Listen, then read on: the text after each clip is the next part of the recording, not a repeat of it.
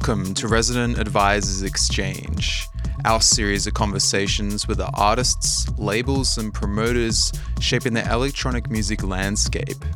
My name's Mark Smith, and I'm the tech editor of Resident Advisor. This week's exchange is with Dave Beer. He was a founder of Leeds Back to Basics Party, which is one of England's longest running dance music events. A notorious raconteur, Beer has been the life of the party for over 20 years and has just landed himself a new venue called Church. Despite having recently shattered his rib cage, Beer was able to run through his story with Kristen Carroll last week. As always, you can find our full archive of exchanges at residentadvisor.net and follow us on SoundCloud at ra-exchange. The exchange with Dave Beer is up next.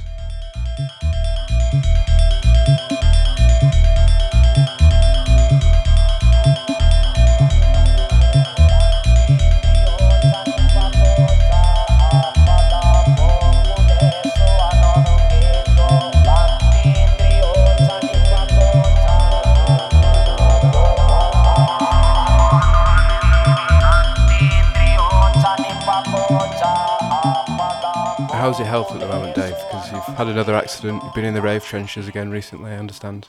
Yeah, um, well, um, come out of hospital. Um, I've managed to um, shatter my entire um, rib cage at the back. I've got nine fractures, five broken ribs. Three of those have been broken in two places. But um, yeah, I fell out of a tree at the bottom of my garden because I've got um, an homage to Joe Strummer. I've built my own uh, little um, festival, Strummerville, down there. So we've got a campfire because I love nothing more than sitting on a campfire.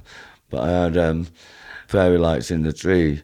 But um, although the Mandan and the caravans in camouflage, you know, I thought it was a smart idea to put lights in the trees, which defeats the object slightly. Yeah, whilst uh, taking them down or lowering them, I um, my missus comes out and says, "You're gonna fall," and I'm saying, "Like, don't say that." But um, bosh. And then next thing I know, I'm in agony.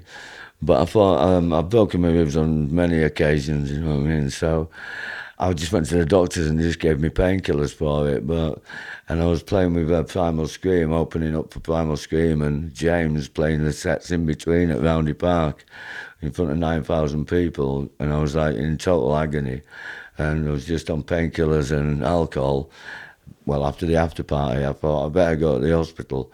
Straight away, they admitted me and said, that, you know, how on earth have you managed to, you know, survive the week? You know, considering that you've the the amount of damage you've done. And I was really lucky that I hadn't punctured my lung or. Yeah, besides that, my health's perfect, you know. And it's not the first time, is it? Because a few years ago you were in hospital for a week or two, was it, with a lung well, infection? gosh, I, I was in a coma for 10 days about five years ago with pneumonia. So musically, you actually started out. I don't know if many people know it, being a roadie for bands like The Clash and. Yeah, I wasn't actually roadie for the Clash. I just ran away with them because they were my favourite band. So um, I was more like a pain in the ass, you know. To to be truthful, I was like uh, managed to sneak into the gig, but then the security got me and, and threw me out. So I was still having none of it, you know. I was like there with red hair and a kilt and and managed to shimmy up a drain pipe and through through this window, which I noticed was open, and um, like it was unbelievable because it, um, it was their dressing room.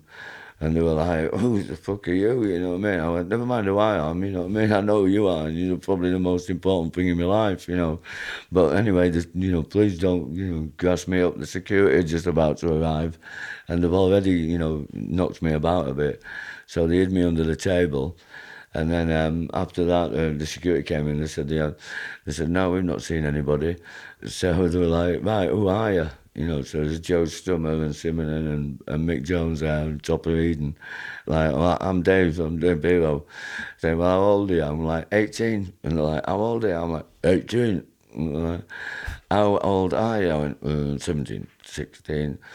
Oh, come on, 15. Okay, does your mum know you're here? No, so I ended up with uh, Joe Strummer ringing my mum up saying, We've got your son.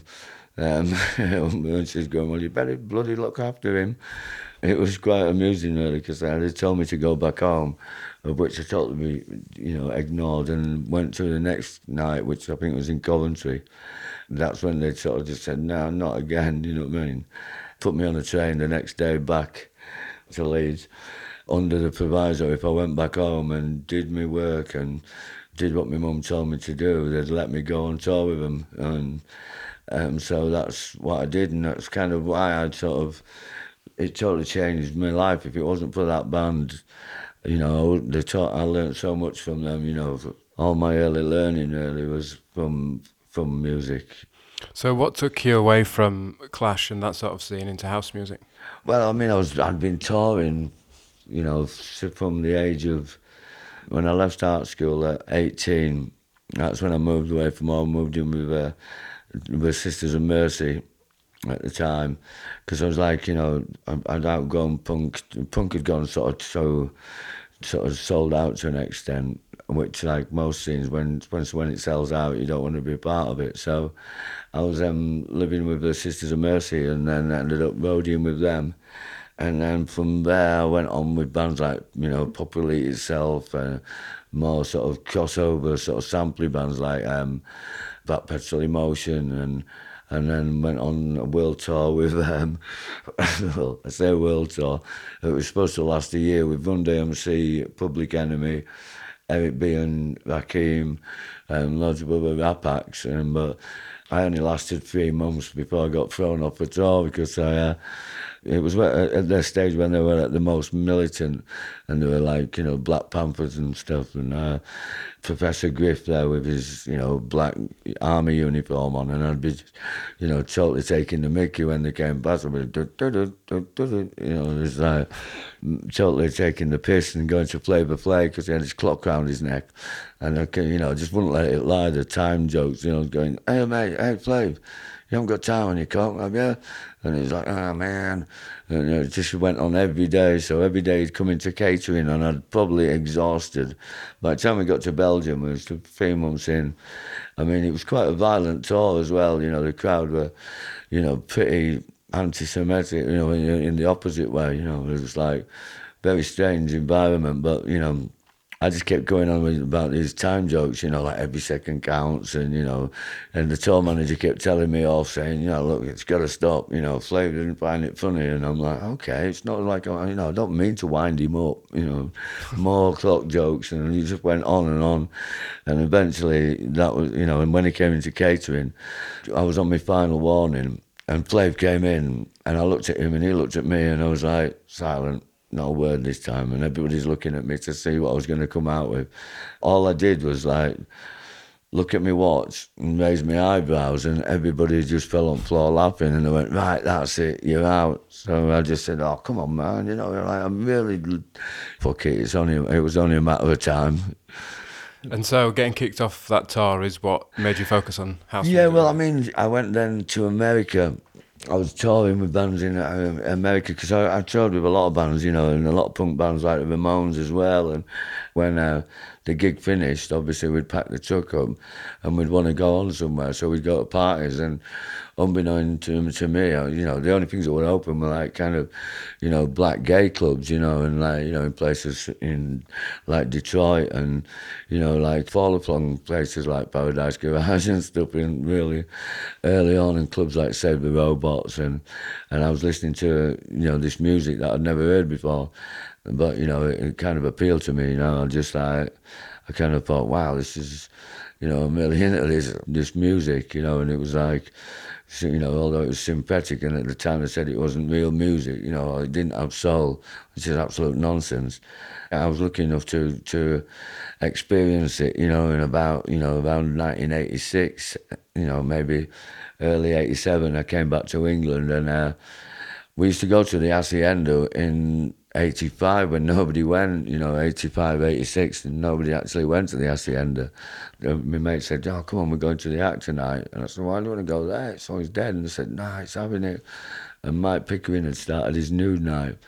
So I went to the Hacienda and it was just totally insane. You know, just as soon as I walked in there, you know, it was like, wow, you know, the energy and the acid house thing that was going on there, which was you know now famously known as the Summer of Love, was the beginning of that whole acid house chemical generation scene, and it was like I was just totally hooked up. All right, where do I sign up? And that was me. You know, it was like it was like right time, right place. You know, whereas like maybe with punk, I was just a little bit too early. Still there, but not you know old enough to be a to play a proper role in it. So, how long was it after going to the Hacienda that you started Basics? Was it a direct influence on you? Obviously, it's a massive influence on me, and and England had changed. I mean, we were also coming down to. Um, well, they called it the Magic Roundabout, and the parties on the M25, Ring Road around London. So we'd come down, we'd go down for parties there, and I mean, the Blackburn raves were, it was just like amazing. The illegal scene at the time was just like, you know, lawless. And it was like everybody, I've never, you know, seen anything like it. You know, you just felt like you were changing the world, and as it turned out, we probably were. It was when the criminal justice bill was coming in around that time, and the police riots, and well, the police busted everything really, and um, it was time to for this music to go into clubs. So that's where where Back to Basics came in, you know, '91, and there was no music like that. We'd been to, to Ibiza. We'd come back and we, would met people like Charlie Chester and and uh, the guys that were doing flying and the boys own lot, you know, like Terry Farley and Weatherall and what they were doing, and the Love Ranch guys down in London, and James Baillie in Nottingham. So there was nothing in in our area for that kind of music because we were sick of that kind of, you know, that whistle blowing, glow stick waving, white glove wearing. You know, nonsense that was going on. Everybody covering themselves in Vicks to bring themselves up on their ease and stuff. It was like beyond me.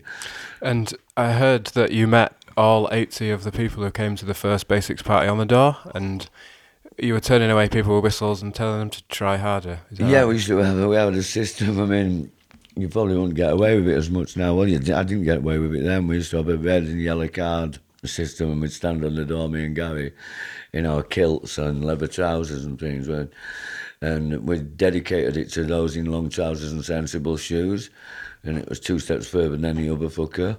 You know, so we just, it was more like, you know, come out of a punk rock, no sellout attitude. So we were like, somebody was not right, and we thought he was, you know, obviously a good kid, but he, he just didn't look the part. We'd just yellow card him and say, sort yourself out. But then when, like, you know, the wrong elements came out, you know, football hooligans or, you know, people who were just not right, we just red card them, you know, and on many occasions I've been threatened to be shot, you know, like from gangsters from you know from out of town and going and I was saying, well, you know, sorry mate, you're red carded. You know, we've red carded loads of people, including football players.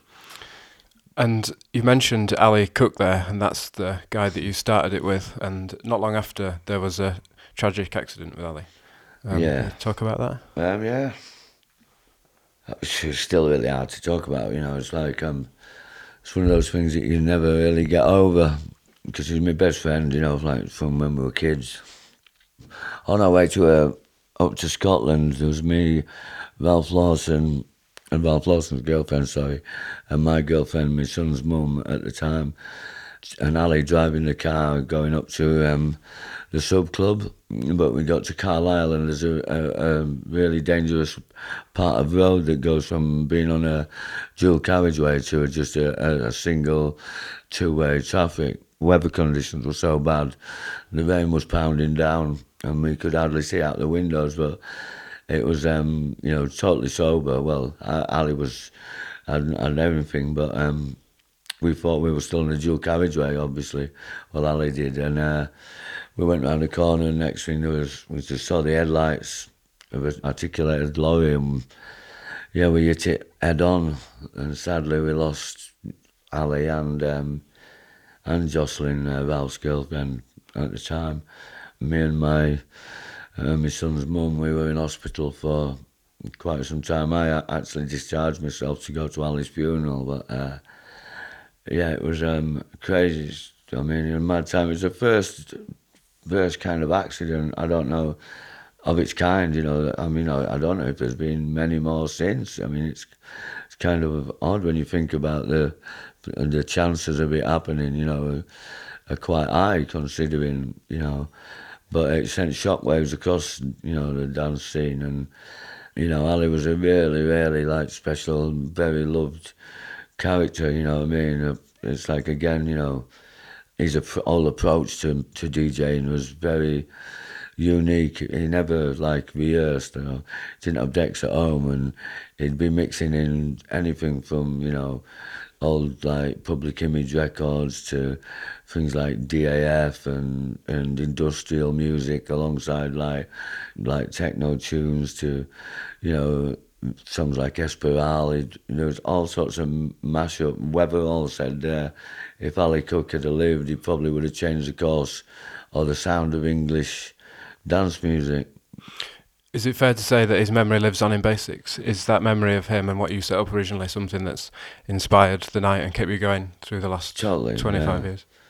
That's the reason why we never changed path, changed course. That's why we've always stuck with the original ethos and the original no seller attitude of not, you know, going down that brown nosing corporate record company route. So you know, that's why we always refuse sponsorship. You know, we'd sell merchandise. We wouldn't put, we, we never considered ourselves a brand, you know, and because Ali wasn't there anymore to have those discussions, you know, should we do this or shouldn't we do that? And when the old super club was blowing up, that kind of scene, you know, like the, and clubs were ch- like Cream and Ministry of Sound and a Gatecrasher, these sort of places, and Renaissance, we were I just refused to be a part of that. We were just like back to basics, sponsored by Fuck All, and we've like totally prided ourselves in staying deeply rooted in the underground, as well as you know paying homage to some of the greats that we've you know and old past masters of house music. We've um, you know we're always looking for cutting edge and fresh talent, you know, to keep it exciting in that respect, you've always stayed loyal to quite a core group of residents. Was that always the idea from the start, or is it just something yeah, that totally. happened naturally? I mean, your mates are your mates, you know. To become a, a basics resident, you know, is a well, it's virtually impossible unless you've really got something about you, you know. And um, and what is it that you think Ralph's got as your longest standing resident? He played the first record, right? Yeah, he did. Yeah, I was trying to remember the other day what it was, and um, for the life of me, it keeps slipping away. But um, yeah, he played the first ever tune. Ali introduced me to Ralph um, at a night that he used to do. I, think it was called something like Clear or Bubblegum, I can't remember. but he was the perfect kind of. Um, he played us a, a kind of music that was not, you know, same as Ali's, but you know, but real quality house music and quality, you know, everything that you know about Ralph is um, is set standards. So he was obviously going to be the perfect resident. Yeah, Ralph, Ralph and Ali were the first two residents, along with Martin Lever, who uh, told us that um, we'd never work again when we fired him after the first week. You know, which is quite ironic. Now residing in the Where Is He Now files. And talking about that first week, can you remember what the vibe and the atmosphere was like at those early parties? Was it much different to today, do you think? Oh, I mean, what we were doing was totally different and unique in, in itself, you know. Although we'd taken inspiration musically from what we'd seen, say, people like Alfredo in Ibiza doing that Balearic sound, which people tend to think Balearic means something like, you know, acoustic guitars or something like that these days, or, you know, or on bongos. But, you know, Balearic was more about playing a, a, a, lots of different styles and, you know, a big mashup of different kinds of tunes. And, you know, and we were also you know, we were just a kickback to a, a, the stale kind of rave scene at the time. So, you know, what we were doing and the way we looked was totally different, even down to our design, you know, like using the punk rock imagery that we used, you know, from Jamie Reid and plagiarizing some of the ideas from that, you know, using the Queen's Head and putting, getting pictures of Elvis and putting cocks on him and stuff, and just like the total sort of anarchistic sort of approach to the way we were doing things, the way we were, and the way we looked and acted. But the energy seemed to res- resonate with so many people at the time because something had to change, and change is good. You know, everything needs to change after a while. You mentioned some of the flyers there. The Queen's Head's really iconic. You've done your own take on sort of Coke slogans and stuff. How have you got away with it? Have you ever got in trouble? Have you ever... Yeah, we've you know, but you know, it's kind of we just you know, it's normally a slap on the wrist. You know, um, I think when I did the one that um, had the, the the nun been taken from behind by the monk, and it just had no beating about the bush. I got into a bit of bother about that one, but um, who with? Well, it was just some religious group, and we just said sorry. You know, obviously, you know, I think I mean the Queen. We've we tend we've always got away with that in England, but when we went to America with it, I had uh, sat with her tits out, sat on the toilet, and uh, the Americans were just totally outraged by it, and uh, that was when we, uh, you know, we, the the local authorities came down on us, and we nearly got um, kicked out for that. Kicked out of America for it, you know, for, you know, which in the Queen's got nothing to do with um, with America. How important are the people inside the club as well as your own attitude? Is it possible to have a utopia where everybody's welcome? I mean, you've talked about Yeah, the strict door policy. I mean, like, I mean, the strict door policy was like, I mean, which is something that we, which is something that's going to happen again, but in a different, totally different kind of way. You know, back then it was, um, it was a totally different reason we wanted to keep, you know, like the football hooligans out, for instance. That's why we started in a gay club. You know, um, we wanted people to come for the right reasons, you know, and come getting dressed up and come for you know for the night and and be psyched up for it. So they'd have the right energy rather than coming straight from the football match in the afternoon pissed up. But the energy and the attitude of the crowd, everybody, it was a you know the timing was perfect for Back to Basics then, as it is now for like you know the newer angle on it with churches like good things come to good people uh, there's been a, a big change in you know everybody seems to look the same or do the same dance these days in in clubs you know and there's there's a lot of pushing and shoving going on and not a, a lot of individuality and I want to um, promote that so people can come and express themselves do their own dance and uh, and wear what they want you know even come in the mum's frock without fear of persecution or ridicule you know. So it's not so much um, it being a a cliquey sort of door policy, you know, but we, you know, we're not just going to let everybody in just for bums on seats. It's not about money. Clubs are, are, are too crammed these days. They just get as many people in as they possibly can, cattle prod them all over the place, nick the gear, you know, tax them, kick them out, you know, and the, the overall cost of it, you know, it's like, you know, to me, they're creating a, a society of like handbag stealers and drug dealers. You know, I don't know how a young person, you know, can really afford to go out. You know, going out on the weekend should be a release, should be fun. It shouldn't be something that you're worried about how how you're going to get the money together to afford the entrance and you know your bits and bobs that you need for your for your lunchbox when you go out on a night and. Um, the taxis, you know, you know, overpricing everybody when they're leaving venues. I mean, it's it's insane. You know what I mean? To you, you know, you need at least hundred pounds to per person to go out on a night out. Now, if you're going out every, uh, you know, every week, you know, that's a lot of money.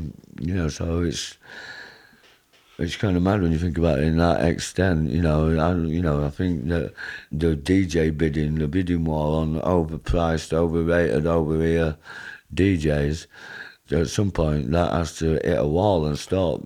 Is that one of the reasons why you've stuck to quite a, as well as your residents, you've stuck to quite a core group of DJs over the years? Basics is not really a party that will book the latest hot guy. You know, you've got a, quite a Yeah, I specific mean- pool of DJs. It tends to be if he's the latest hot guy, we tend to sort of stop booking them. You know, we we prided ourselves on finding them first, for instance, and the ones that we did and that we still recognise that it played for us for a much better price. You know, than you know even when they've blown up. You know, to superstar status. You know, the door price hasn't really changed. I mean, it was a but when we first opened, but 25 years ago, but it's been around ten pound, fifteen max. You know, like fifteen years at least. You know what I mean?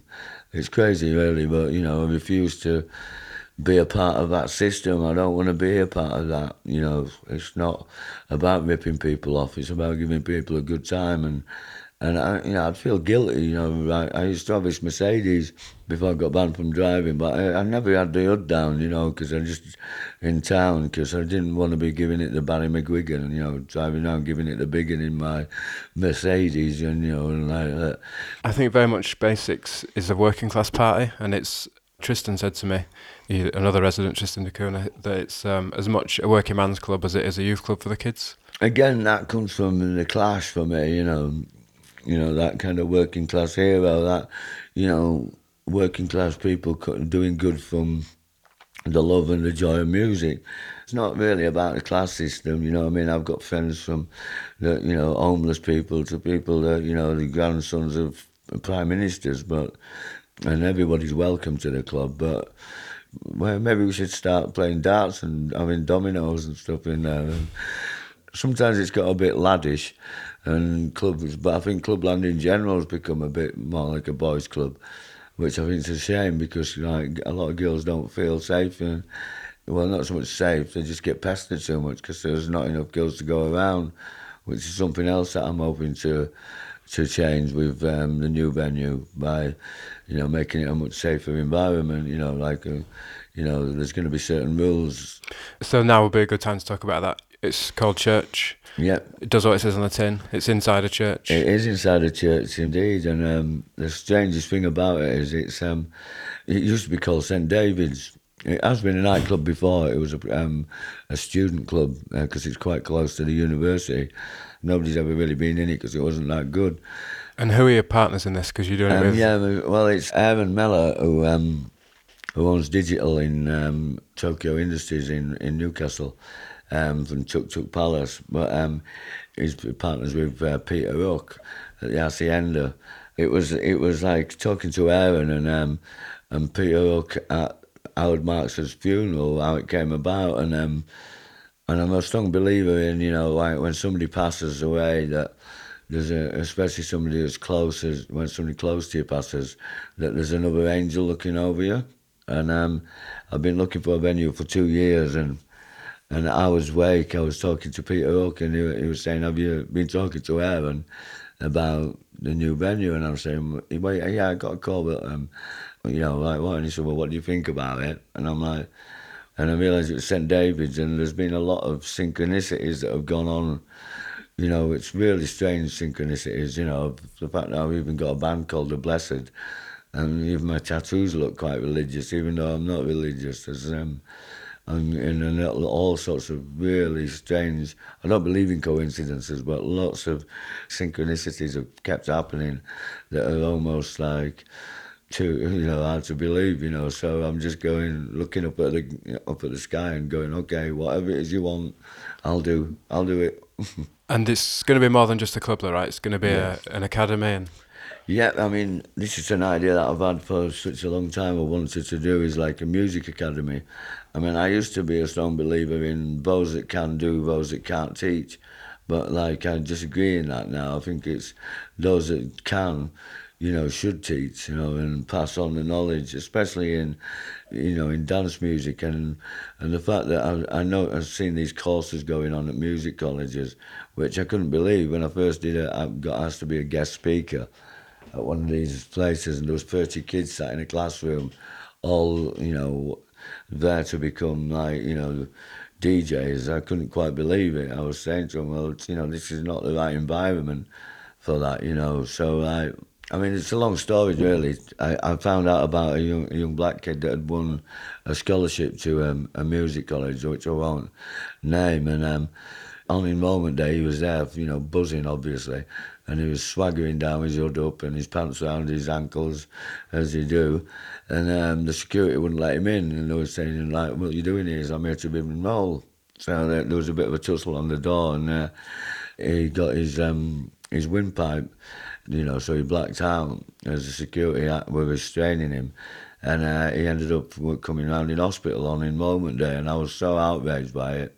I just thought that's, you know, the sort of shit is just ridiculous, you know. Why should it be just for a certain group of people, that privilege, you know, if you've got the money or a grade two piano, you know, um, qualification. So I just thought, well, you know, where's the, where's the justice in that? You know, it's like, you know, surely, you know, people with talent should be able to, uh, you know, get into these places anyway. So I just said, right, that's it. I'm going to open my own music academy and learn the basics from back to basics. And as well as getting a degree, which you can get a degree um, the same as you would at any other, you know, university or music college. You know, you, I'm going to give um, classes away to you know less fortunate people, people with you know dysfunctional backgrounds, or you know people who don't have the money, or you know, and disabled kids. You know, I don't think it's fair that you know if it's down to your you know your the colour of your skin to where you get taught music, you know, like you shouldn't have to go to be taught in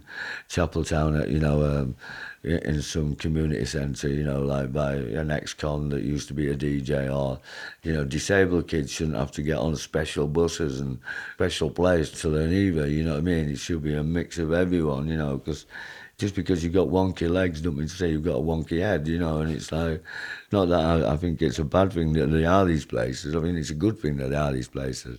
My vision and my dream is that you know, I can have all these people mixed up together, and and that'll be a great melting pot. And you know, probably the next generation of your, you know, artists, musicians. You know, your next Vivienne Westwoods, your next you know, Carl Cox as your next, you know, Damien Hirst, and so on and so forth.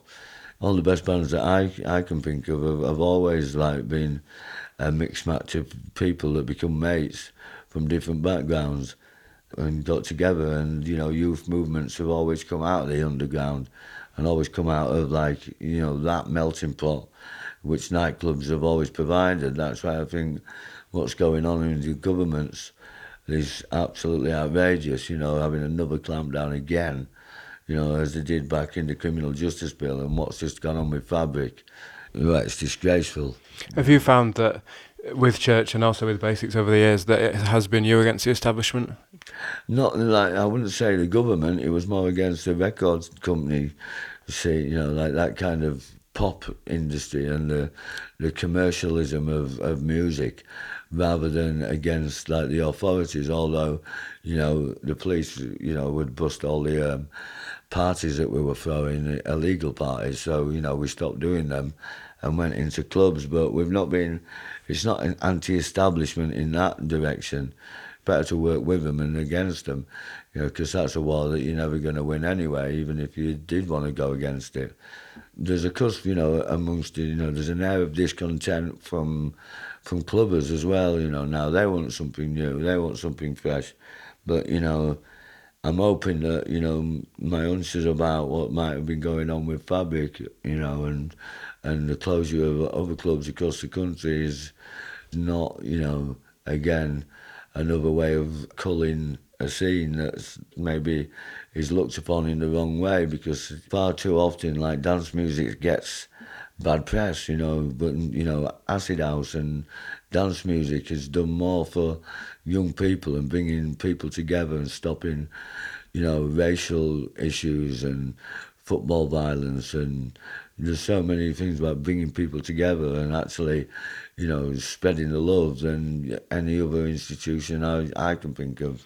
And basics, or is it you specifically, have actually been recognised in that way by Leeds Museum? Is that right? Yeah, yeah, yeah. I mean, well, Leeds is great because we've got a you know forward-thinking council. You know, with a and like Lorna Cohen, Disco Granny, we used to know her, and she uh, she looked into the licensing laws and realised that as long as we, you know, establishments didn't serve alcohol, they could stay open longer than two o'clock. And back then, everybody poured onto the streets at the same time and obviously everybody was guzzling the drinks down as quick as they could, and everybody's coming out onto the streets pissed up, and there's a lot of violence, and you know, inner city places weren't safe. So she set standards by you know giving dance clubs late licenses, and obviously, for reasons unknown to um, anyone, um, a lot of these establishments didn't need to drink late on until the early hours of the morning. In 25 years of parties, what have been the biggest challenges as you look back? Yeah, somebody said to me like, "Oh, it's amazing that you like you've survived it," you know, and it's like survived it. What do you mean survived? It's not. I haven't survived anything, you know what I mean? It's like not even been a challenge, you know. It's like obviously there's been, you know, challenges, and it's been a, a roller coaster ride, you know up and down, losing venues, gaining venues, you know. Because I just live, you know, live, and breathe what we do, you know, and like all our guys do, like the DJs, you know, and it's like, it's everything to us. So, I mean, really, I suppose it's more the challenges is for, you know, the people around us, you know, like our families that have to, to put up with what we do and you know, and how staunch we are, and and, and the way we go about it, you know, because you know, I risk everything, you know, I, you know, back to basics is my baby, you know, always has been, and like any parent, they'll do anything for the kids. And in more than fifteen hundred parties, I think it is. Yeah. Um, what have you learnt about what it takes to make a good party? What are the key ingredients? Would you say?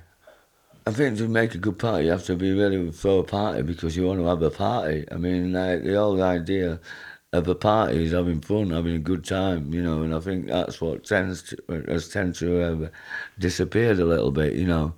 I think if you want a good party, you have to start with the love, and it has to be about love, not money. It has to be, you, it's what you want to do, what you're into, and you know, that's you know totally essential and then it's down to your crowd. You know, it's obviously music. You know, is is quintessential to it, but also, you know, having a good crowd. You know, it always comes down to that. And I always say a perfect crowd would be like, you know, well for me it would be fifty percent female, thirty percent straight men, and twenty percent gay men. You know what I mean? That would be a perfect crowd, and a, a, a great party. Having an eye for detail, you know, and making sure it's a you know, it's like a part. It's like an aeroplane journey. You know, it needs to be right from takeoff to landing. When you approach the club, you know, you, it's nice to be welcomed into it, and then start off on the runway, get up to about thirty thousand feet, get peaking, and then bring it back down again, and have a safe landing, and send everybody home safely. Like you say, their basics has always been about the love rather than the money. Do you think there is a place for a professional slick run party with with really great graphics, or do you think that that belongs somewhere else? Well, you know, times have changed. You know, I mean, obviously we we're having to adopt new ways, and change is good. You know, and I can learn as long as uh, you know.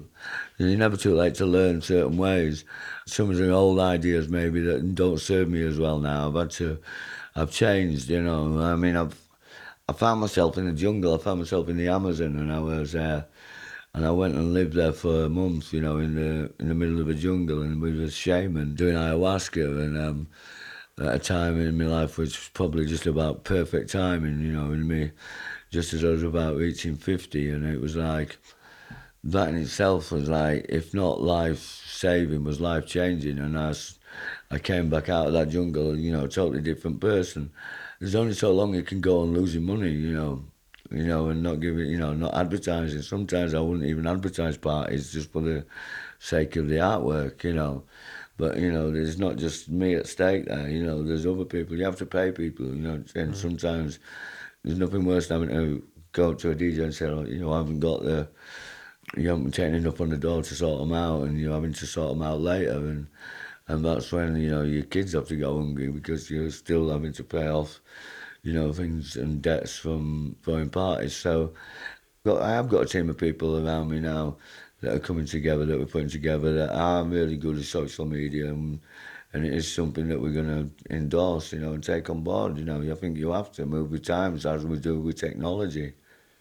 I think you will always remain basics, and basics will always be you. Though, do you feel a, an expectation to be the sort of the figurehead of the party every weekend? Because people often say that it's not the same when you're not there. yeah, I mean, like again, you know, something else that I learned. You know, I went into the jungle, maybe a a prisoner of my own identity. You know, for instance, if everybody said, "Come on, Dave," you know, right, let's get it. Here's the part. You know, I'd I'd just go along even if I didn't want to, and. Uh, I went in as Beero, which I still am, but I found David Michael Beer again in there, and I came out kind of almost I felt like a, a, a, toddler, like a newborn baby or something, and I, you know, felt like the master of my own destiny then, you know, rather than a prisoner of my identity. And I think, you know, yeah, back to basics is, you know, I don't know, Peter. That's not really for me to answer. People say that to me. It's not the same without you, but um, I don't know about hanging my boots up as such because I enjoy being the other side of the decks now as much. You know, the reason why I didn't DJ as much, you know, a lot of people don't even realise how much producing I've done. You know, I've worked with David Bowie and Chrissie Hynde and, you know, I've probably got about two albums worth of music, you know, things I've recorded with people like Robert Owens and, you know, and I've not even released, I've just made music, you know. What sort of role were you in those collaborations? Were you the producer, are you? Yeah, A, totally. It's all my music. I wrote the songs, produced the songs.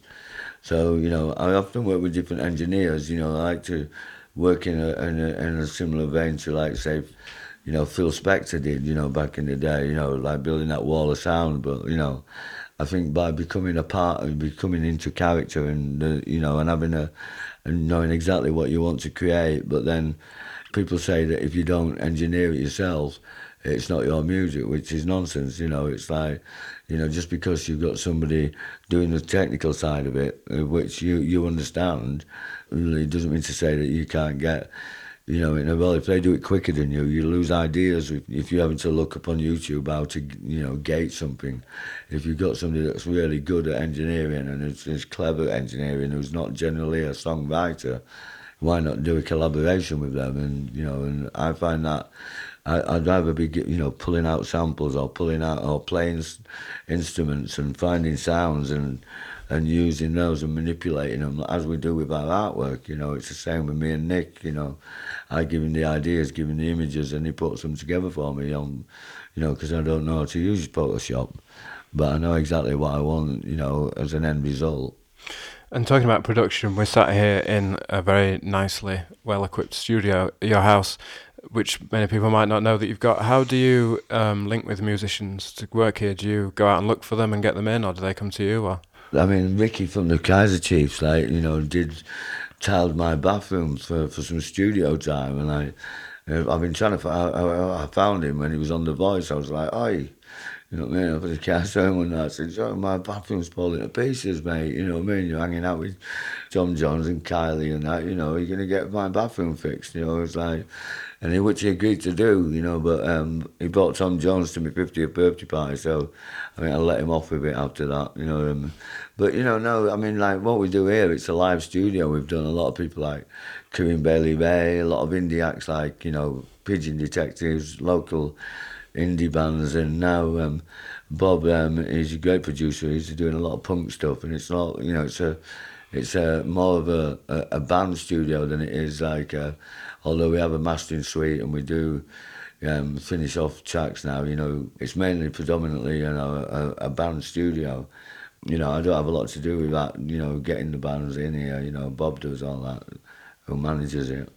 So, if you've always had one foot in bands, guitar music, what is it that keeps you coming back to house? Is well, it the one foot in the rave?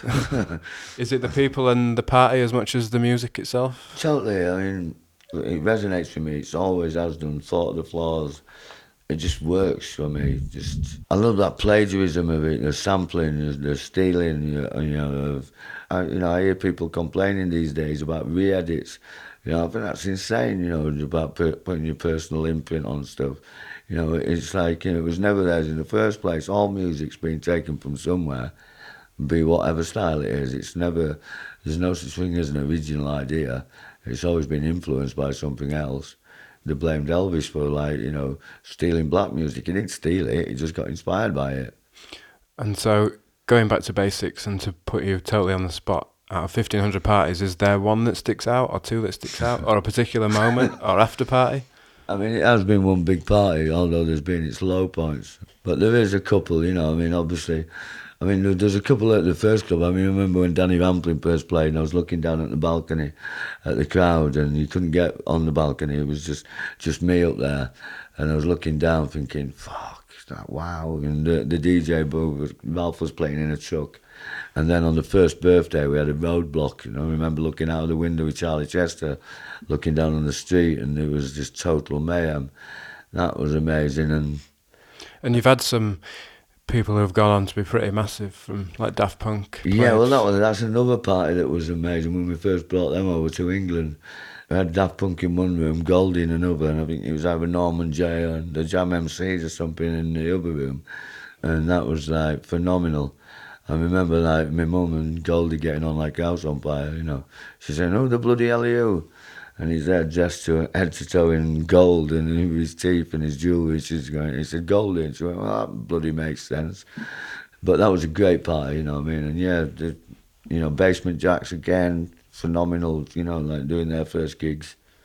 Groove Armada, Sasha, you know, like it's just great just to have been a part of their, you know, what they do, you know. what I mean, and again, when we um, gave the homework album, you know, like it was Dave Clark and from Soma in Scotland and myself, come back from Paris and met, come across Daft Punk, who couldn't really speak English then, and they, they were listening to the Funk, you know, and going, "What the fuck's this?" And it was us, you know, and it's like, "Well, what's your name?" It's like Daft Punk. I'm like, "No, fuck that. We're Daft Punks, you know, we're, we're Daft Punks." And it was like, "Well, do you want to come back to England?" So we brought them back, and uh, we'd given them a cassette of the homework album. You know, I can't remember if it was David by himself. It was a bit vague who told um, Caroline Provorou and gave uh, the cassette to him, to Virgin should have asked for like 20%, but we just uh, we didn't ask for 1%. So 1% off that would have been, uh, could have retired probably. But Have you ever tried to get them back? Yeah, they could have been back, you know. Like, I mean, they have been back, but it's impossible to have bands, you know, of that size, you know, play now. I mean, they've got, a, they do a different thing now. It's not as if they do DJs as such. You know, they've come under different guises. I mean, when they do come and play to, you know, somewhere local or at a festival, they always phone up and say, you know, put me plus 50 on the guest list or whatever. And, you know, bands like Basement Jaxx, you know, come and do little sneaky freebies and which is great because when I told them how big they were going to be, they didn't believe me. You know, I said, you know, you'll be too big to play for me in a year's time. But you're not really big believers at, Basics in big guest lists and celebrities, are you? Because you've yeah. turned away a fair few. Yeah, I think it's great to do. I mean, we don't give a fuck really. People are people, you know. You know that kind of VIP celebrity status thing means nothing to us. You know, I remember for kicking Cantona out of the club. You know, for did go ooh ah actually as he fell down the stairs as we booted him out for nipping some girl's ass and you know, like, you know, Galliano nearly didn't get in because uh, the shoes he was wearing, I think Gary thought he was wearing them ironically, so he let him in. But um, so I think a great story I heard once about Martin Fry from uh, ABC turning up at, um, at, um, the end and going, excuse me, excuse me, walking to the front going to the bouncers, Martin Fry, ABC. And the bouncer just went, boom, smacked him straight in the face knocked him out. And I thought, that was brilliant. Um, uh, you mentioned Gaz there, and he did the door every Saturday for 20 years. Yeah. How important a figure is he in the history of basics? Oh, totally. You know, I mean, Gary's been at the club more times than I have. Well, he had um, for, for 20 years. He retired. I got him a gold watch, but um, engraved, but you know, like you would when you finish a, finish a job. But one year I got him a samurai sword, which I had engraved saying, uh, for, for duties above and beyond the call of duty. I mean, it was very stringent, you know, to get past him. And yeah, so obviously it was crowd control.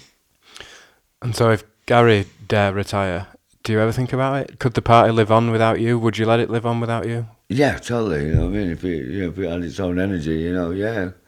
My daughter's like, she's 16, she, she wants to have her own festival. I don't know if it'll be back to basics, because, you know, but she she loves it, and so does my son, you know, but, you know, I can't imagine, I can't imagine us stopping ever doing back to basics. I think, you know, even when I'm 90, I'll probably at least do, you know, you've got to have a party once a month at least.